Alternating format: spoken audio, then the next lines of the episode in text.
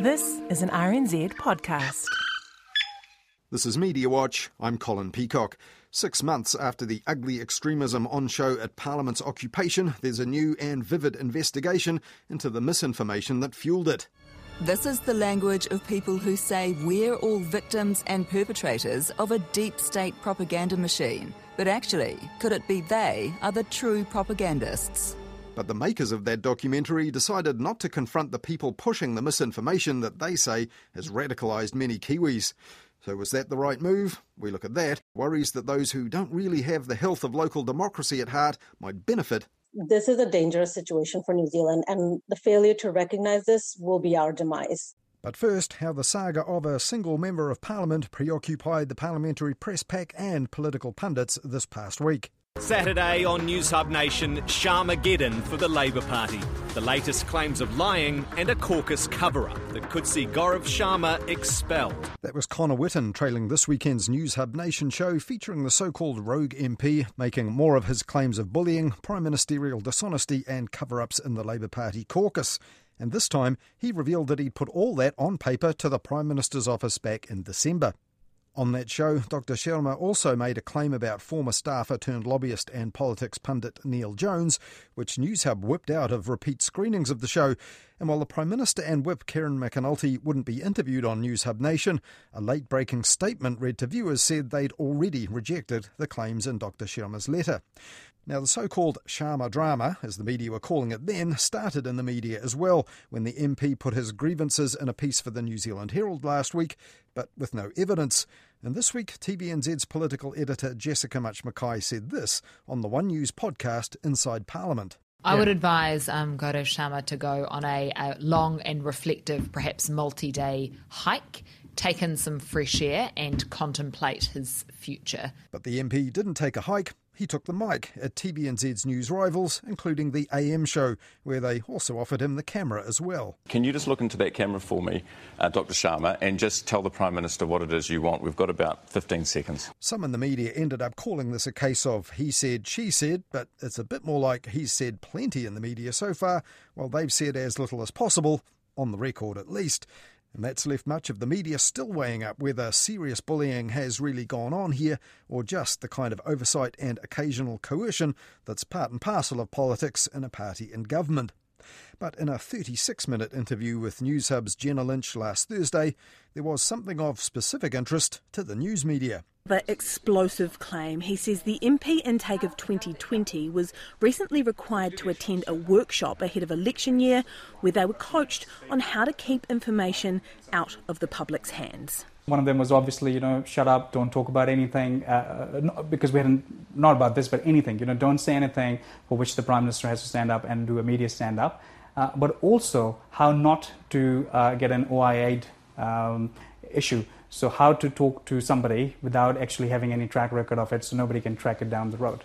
Now, ministries, ministers, and public servants frustrating legitimate requests for official information has been a long standing grievance of our journalists. And while Newstalk ZB's Mike Hosking says he's not a journalist, he was also uptight about that the following morning on Friday. It's astonishing to the extent that if it's true, it shows the true Machiavellian and dishonest nature of this government, or not remotely surprising, given some of us have been saying this for some time now. And outside of the media, the man who monitors compliance with the law also responded. Please explain, Prime Minister. Newshub can reveal the Chief Ombudsman has written to the Prime Minister seeking assurances her government understands its transparency obligation. Well, journalists and editors around the country will be waiting on that explanation as well. Now, on Newshub Nation this weekend, Dr. Sharma was followed by the Minister of Disarmament, who was asked this question Have you ever had a conversation about avoiding the OIA by not putting things in writing? Uh, the only conversations I've had have been about actually meeting the spirit and the letter of the OIA. So. All right. Um, let's move on to nuclear weapons. And the reason that Phil Twyford was on that show was the not so small matter of the elevated risk of nuclear war right now. And in her earlier extensive interview, Jenna Lynch told the Rogue MP for Hamilton West he'd already started one. Doing what you've done today, you've essentially hit the nuclear button. Do you think you're going to regret this? No, why should I regret it? Well, a bit of hyperbole there, obviously, with both parties still really at a kind of standoff stage. But the Sharma missile crisis could be settled one way or another next Tuesday when Labour's caucus considers expelling the MP if he's still in a rogue state of mind.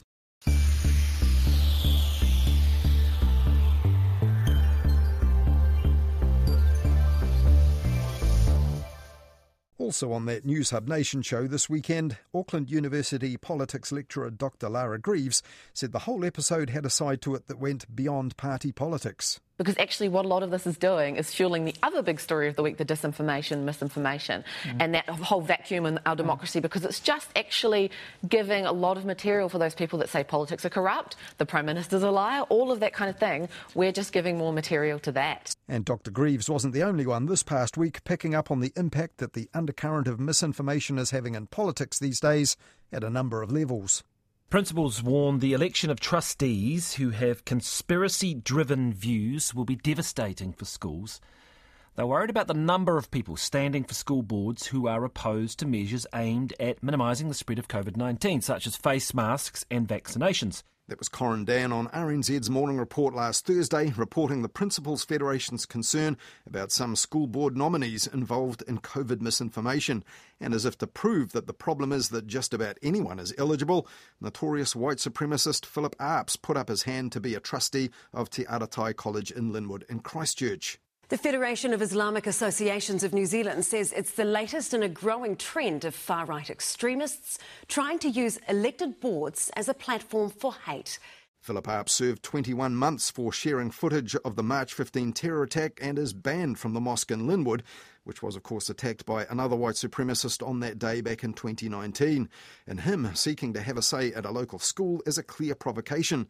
But Lorraine Kerr of the School Trustees Association told RNZ that schools just have to trust in the democratic process. It is what it is. And I guess where there are some concerns, the democracy process kicks in. And that's when everyone, every member of the community votes. And you have to rely on the community and the sensibleness of their choice. Now, sensible local parents are extremely unlikely to elect an extremist to govern their kids' school, but recent reports of positions uncontested in some places because of a lack of candidates makes it much more likely that some with fringe views could get through, as well as in local government and in schools. And last Tuesday, RNZ's The Panel picked up on how some fringe groups had picked up on that. Yesterday, we discussed the issue of an anti mandate, anti vax group standing candidates in local body elections to quote unquote sway the result and throw our weight around.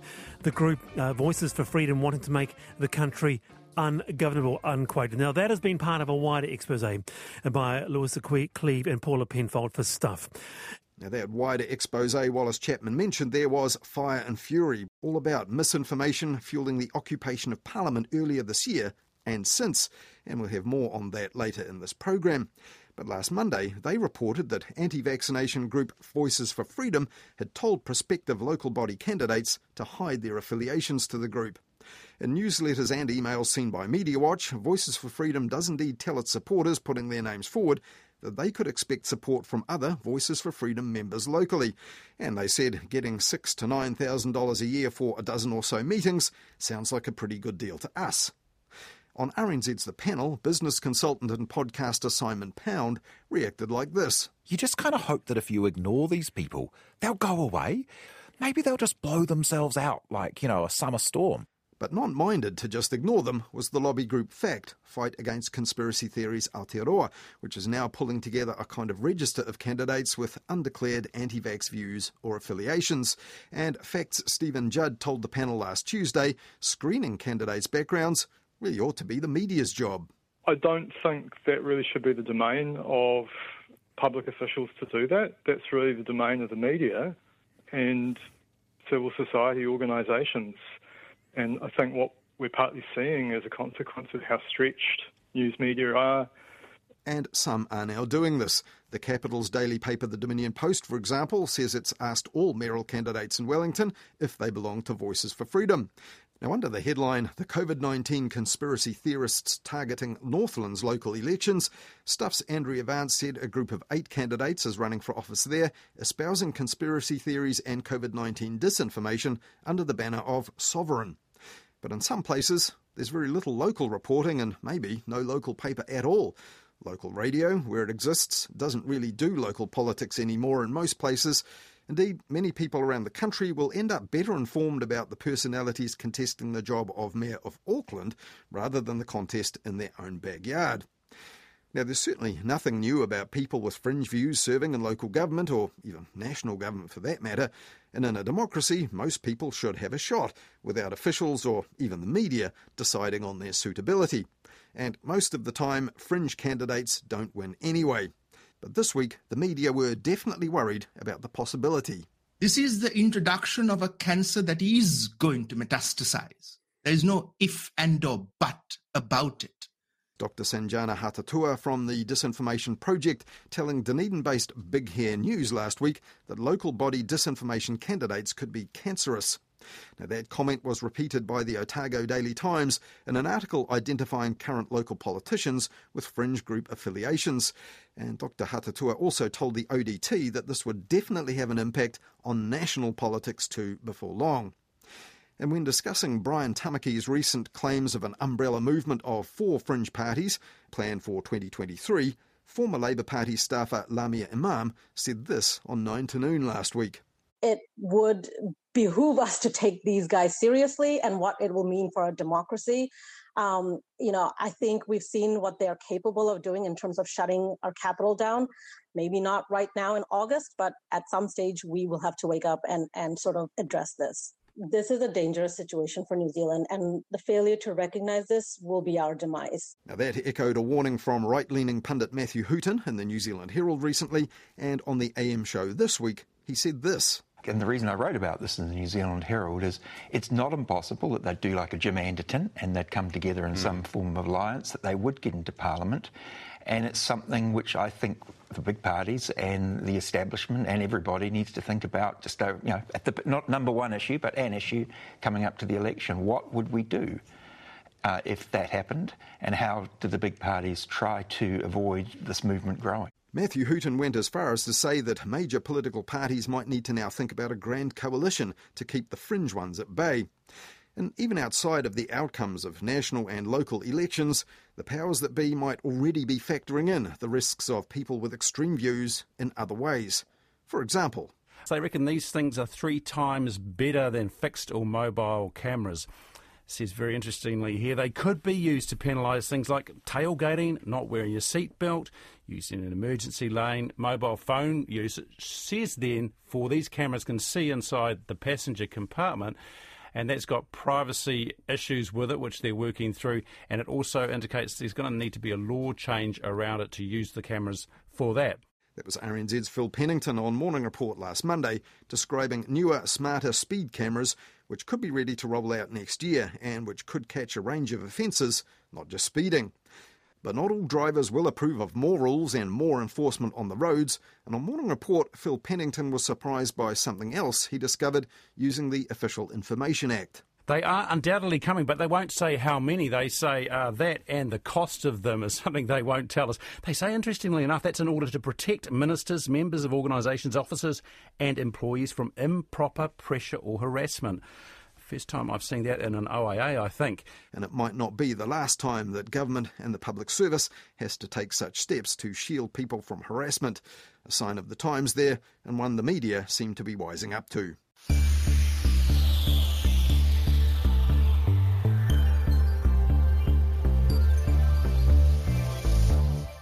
These days, some people are prepared to aggressively assert what they believe to be their fundamental rights and freedoms, and as we saw in the occupation of Parliament earlier this year, some people are prepared to break laws and break things to do that. And some at the time even called for the ejection, even execution, of those they hold responsible. And as Hayden Donnell now reports, some of them have had a big presence in our news media so far this year. It is this group I've come to talk to, in particular, the three women who set up Voices for Freedom. You guys started it, yeah? yeah the three of you? Yeah, yeah. Three mums. Three mums. That's Newsroom's Melanie Reid speaking to the founders of the anti vax group Voices for Freedom, Alia Bland, Claire Deeks, and Libby Johnson. The video feature was part of a wave of press Voices for Freedom and its allies have attracted in recent months. Nurses for Freedom, a group founded by Voices for Freedom local coordinator Deborah Cunliffe, featured recently on Three's The Project, where Cunliffe had this to say. And healthcare clearly matters to the people of New Zealand. Our nurses want to help. That altruistic posture jars a little with calls in the Nurses for Freedom group on the messaging service Telegram for Nuremberg 2.0 to be carried out on public figures who have backed vaccination and COVID health measures. At the end of that interview, presenter Mark Richardson pointed out that the healthcare workers in question could get their jobs back with just one simple step. Get the jab and go back. I don't care what your rationale is behind. Your country's saying we need you. So go and do something. It was like me fielding under the helmet. Close to the. I didn't want to do it, but I did it for the good of the country. Right, Oh. right thanks. Other coverage has been more sympathetic to the anti mandate cause. A story by Evan Harding in Stuff's Southland Times cast an uncritical eye over Nurses for Freedom's claim to represent 700 nurses just waiting to return to work. According to figures from the Ministry of Health, only around 500 nurses have been suspended for failing to meet COVID vaccine requirements. Stuff's article has since been removed, replaced by a message saying it failed to meet the company's editorial standards, and another article by Harding on vaccinations has received the same treatment. Stuff wasn't the only news organisation to pull a story after giving an uncritical platform to an anti vaxxer. Last month, the Herald carried an article by the Northern Advocate about Brad Flutey, who was protesting the closure of the Marsden Point refinery. The story didn't mention that Flutey is an anti vaxxer who called for Parliament protesters to shift their focus to Marsden Point as a way of retaining momentum after their occupation was broken up, nor that he has repeatedly called to overthrow the government and face charges for refusing to comply with COVID restrictions and wear a mask while shopping in January. After receiving criticism, the Herald took the article down and later replaced it with a rewritten version headlined Marsden Point Oil Refinery Protest Passes 100 Day Milestone in Northland Dash Take 2. While some organisations seem to have elevated these figures either by accident or in contravention of their own editorial standards, broadcaster Sean Plunkett's platform, The Platform, has platformed a succession of anti vaxxers on purpose. Yesterday, presenter Michael Laws talked to Counterspin Media host Calvin Alp, who once told ACT leader David Seymour he was lucky protesters at the Parliament occupation hadn't strung him up from the nearest lamppost. An association with intolerance doesn't appear to be a deal breaker for the platform, which has a tagline Open, Tolerant, Free. The station has also aired long interviews with leaders of groups like Voices for Freedom and NZ Doctors Speak Out with Science in recent months, some of them not exactly unbiased. This is the platform host Rodney Hide putting his cards on the table before an interview with Alia Bland. And I am a very, very, very proud member of Voices for Freedom. So this is my disclosure. I'm not actually having someone along that um, I am neutral about. I am a fan of Voices for Freedom. I have met Alia and uh, her colleagues. I have never been as impressed by a group of women After his interview with the well known Facebook anti vaxxer Chantelle Baker, Plunkett was so moved that he even offered her a job. Do you want a weekly show on the platform? Well, possibly. Let's have a conversation about Let's it. have a conversation about that. I would be happy to have you on board on the strength of, I think, the open conversation we have had today. Now, the reason Plunkett was making that offer and even interviewing Baker in the first place is because she had just featured in a documentary which painted her and other leading anti vax figures in a less than flattering light. Fire and Fury by Stuff Circuit came out on Sunday and features clips like this taken from conspiracy and anti vax groups on platforms like Telegram. Gotta love that sound of execution. It's gonna happen. Media in this country need burning. They really seriously need burning. This is the language of people who say we're all victims and perpetrators of a deep state propaganda machine. But actually, could it be they are the true propagandists? The doco shows a darker side to Voices for Freedom. Far from being just, in the words of that newsroom video, the project of three mums, Fire and Fury portrays a group which puts up an approachable, folksy front to draw people into a more radical and potentially violent agenda. If a Voices for Freedom link to fascism seems unlikely, it's not to fascists. Stuff Circuit has seen transcripts of messages between former National Front leader Kyle Chapman and others about potential political leadership. They identified the dark haired lady from Voices for Freedom as a prospective leader. I asked the documentary's host Paula Penfold whether these fringe figures have had an easy ride from some parts of the media and why she decided to shine a light on what goes on in the shadier corners of the internet. Watching from Auckland the events play out during the Wellington protest, and you know, the daily news media was doing an excellent job of it.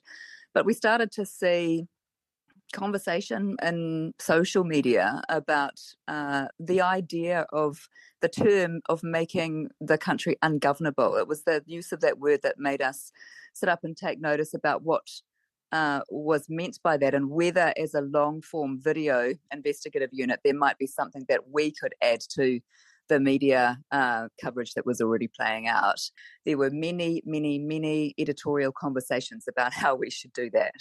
Yeah, right at the start of the doco, you say that you've taken advice about how to cover this topic without doing harm. So, can you say where that advice came from and what it said? So, we took advice from groups who have been following the far right in New Zealand, and they directed us to many journalistic resources about how to cover this issue without replatforming these dangerous ideas. The main resource was a report called uh, The Oxygen of Amplification, which came out uh, in 2017 in the States.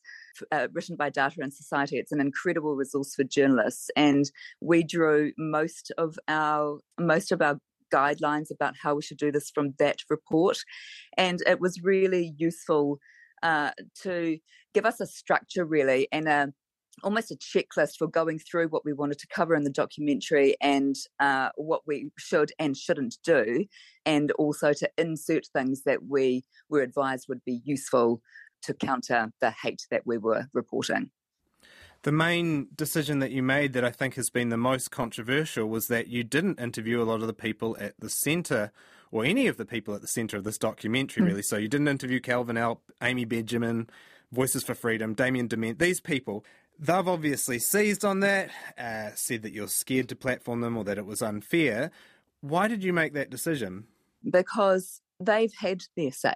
They have so many hundreds, thousands probably, of hours of material on the internet already. And also, part of the advice that we took, uh, the guidelines that we were reading, uh, said that it's dangerous to give them a platform that's equal to the hate that they're already disseminating. And so this is not your ordinary right of reply situation. In a way, it's like we were giving our audience the right of reply to what had already been said. It's interesting though, because it is a change of approach for you when it comes to conspiracists. You covered Billy yeah. Te Kahika and you sat down with him I mean, with Billy Te Kahika, we did sit down and we did an interview, but we didn't let him platform any of his conspiracy theory views. That was an important distinction. We were challenging him on things that he had said and things that he had done and misrepresented in his career in this instance, we, we, we just didn't want to give them an opportunity to revoice the conspiracies that they already have voiced. And so sitting down and giving them an interview and the, and the opportunity for a right of reply risked uh, platforming their dangerous speech. And we simply didn't think it was responsible to do that. Do you think that there's also this danger that maybe the media can be bamboozled by this, these people if they haven't really truly researched what they're saying in private and on the internet and on their telegram and that sort of stuff, where they can kind of sit down with a journalist like you and present a pretty reasonable front. I'm thinking particularly of Voices for Freedom, uh, and that can draw people into, I guess, increasingly radical ideas. They mostly don't engage with the media anyway. I mean, it would have been interesting to see what would have happened if we had sent them an invitation for an interview. I suspect they probably would have declined. They usually do. But yes, they're sophisticated operators, and media journalists need to be really on guard for precisely what it is that they're that is behind the messages that they're giving you, whether it's accurate, whether the people that they're fronting are, are credible, and whether their views uh, are dangerous. And if they you keep saying that we're dangerous, and I guess some people might be asking, you know, what could they be saying that's so dangerous, or what could they be doing that is so dangerous? Now, can you just elaborate on why you believe they're so dangerous?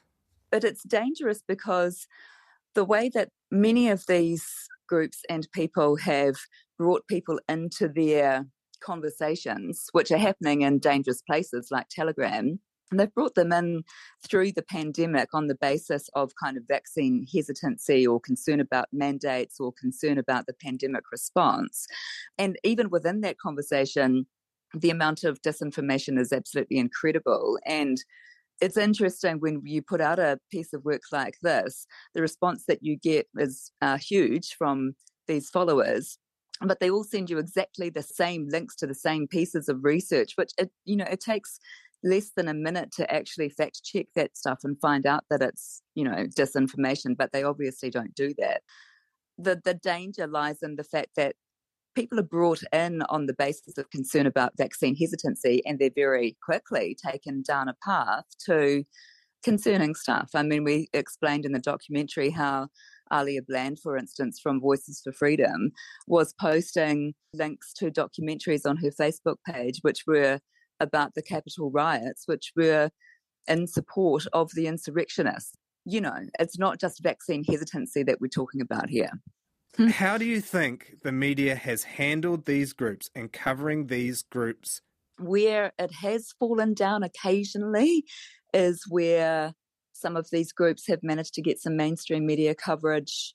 And it exposes, I think, a vulnerability in newsrooms and it also exposes or should be educative about how sophisticated um, they are as manipulators in terms of trying to get their agenda out there you know, and the wider conversation, of course, is about social media and algorithms and how quickly that sucking down the rabbit hole can happen. The wide spectrum of people to whom it can happen, maybe we might be able to prevent some people from falling into it. The difficulty, of course, as we learned when we interviewed protesters, is that they don't watch mainstream media or listen to or read mainstream media because they've been told not to. So, one media outlet, the platform, has taken a very different approach to this. It's been quite happy to interview Chantelle Baker, even people like Calvin Alp. What do you think of that approach? He tries to maintain that our journalism at Stuff Circuit is compromised because we're funded by New Zealand On Air through the Public Interest Journalism Fund and that's a you know that's a message that that direct message is one that is spread by these conspiracists by these very groups that we've studied. And it you know it works to a degree because they actually do believe that you know we get scripted advice for what to put in our stories from the government. I mean I don't think I need to tell your audience that that doesn't happen. that that the, that our editorial independence has remained intact and always will. I don't know whether interviews is the word, but I've seen some of the pieces that has have been run on that platform uh, on Facebook, and they're getting a lot of engagement. And people are saying things like, "These are the hard questions that journalists should be." asking. I mean, it would be laughable if it weren't so dangerous. And it's come with a lot of abuse that's now being directed your way, obviously. You know, we knew that we'd get abused for this documentary, but we didn't quite uh, anticipate that it would be at the scale that has arrived. I feel really sad that, you know, the security training that we had as journalists before we'd go to places like Afghanistan was actually more useful in Wellington than it was in Afghanistan. It, it, does chill voices. This kind of criticism and abuse, it does chill voices. But that was the point of doing this story to show that the incitement of violence is happening. It's something that we need to be aware of, and we need to do whatever we can to address it. That was Paula Penfold, host of Fire and Fury, which is out now on the Stuff website and its on demand TV service, Play Stuff. The question of whether to cover the extreme right and how to do it if they do has been a vexed one in the media as conspiracy movements have grown noisier and more influential in recent years. In a recent column for The Herald, Matthew Hooton warned of a, quote, monstrosity emerging on the right and concluded with this conundrum for the media. Is it best to ignore these extremist movements for fear of giving them a platform?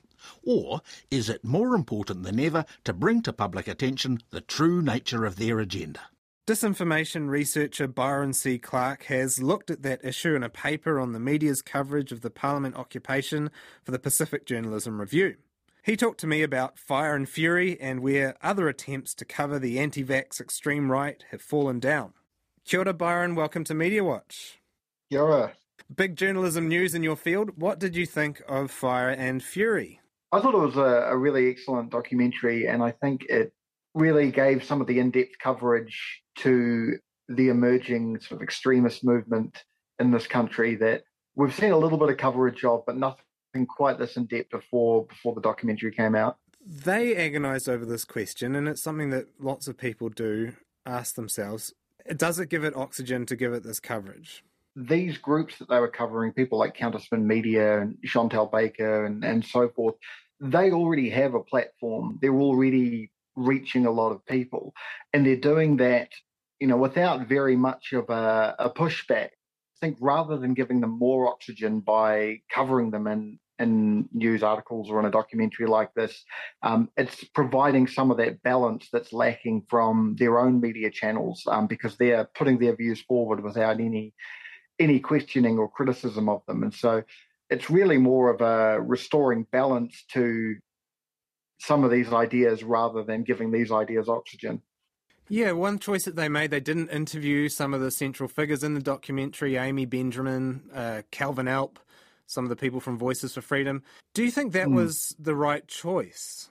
We already know what these people think and what they believe. They've put it out on their own channels, and then the documentary used some clips from that. So there was no need to go and um, give them a further platform by by interviewing them.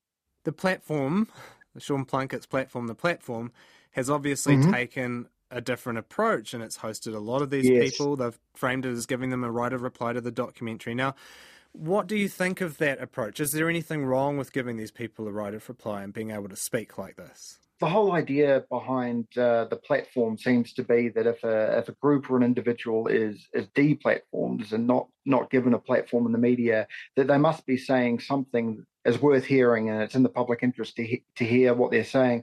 I don't think that's really, really correct. I don't think somebody like Sean Plunket, who, um, you know, is a somebody who I think of as a serious journalist, is providing a platform to people like Kelvyn Alp, who's calling for um, a coup to overthrow the government, even if he is giving them a little bit of pushback in the interviews.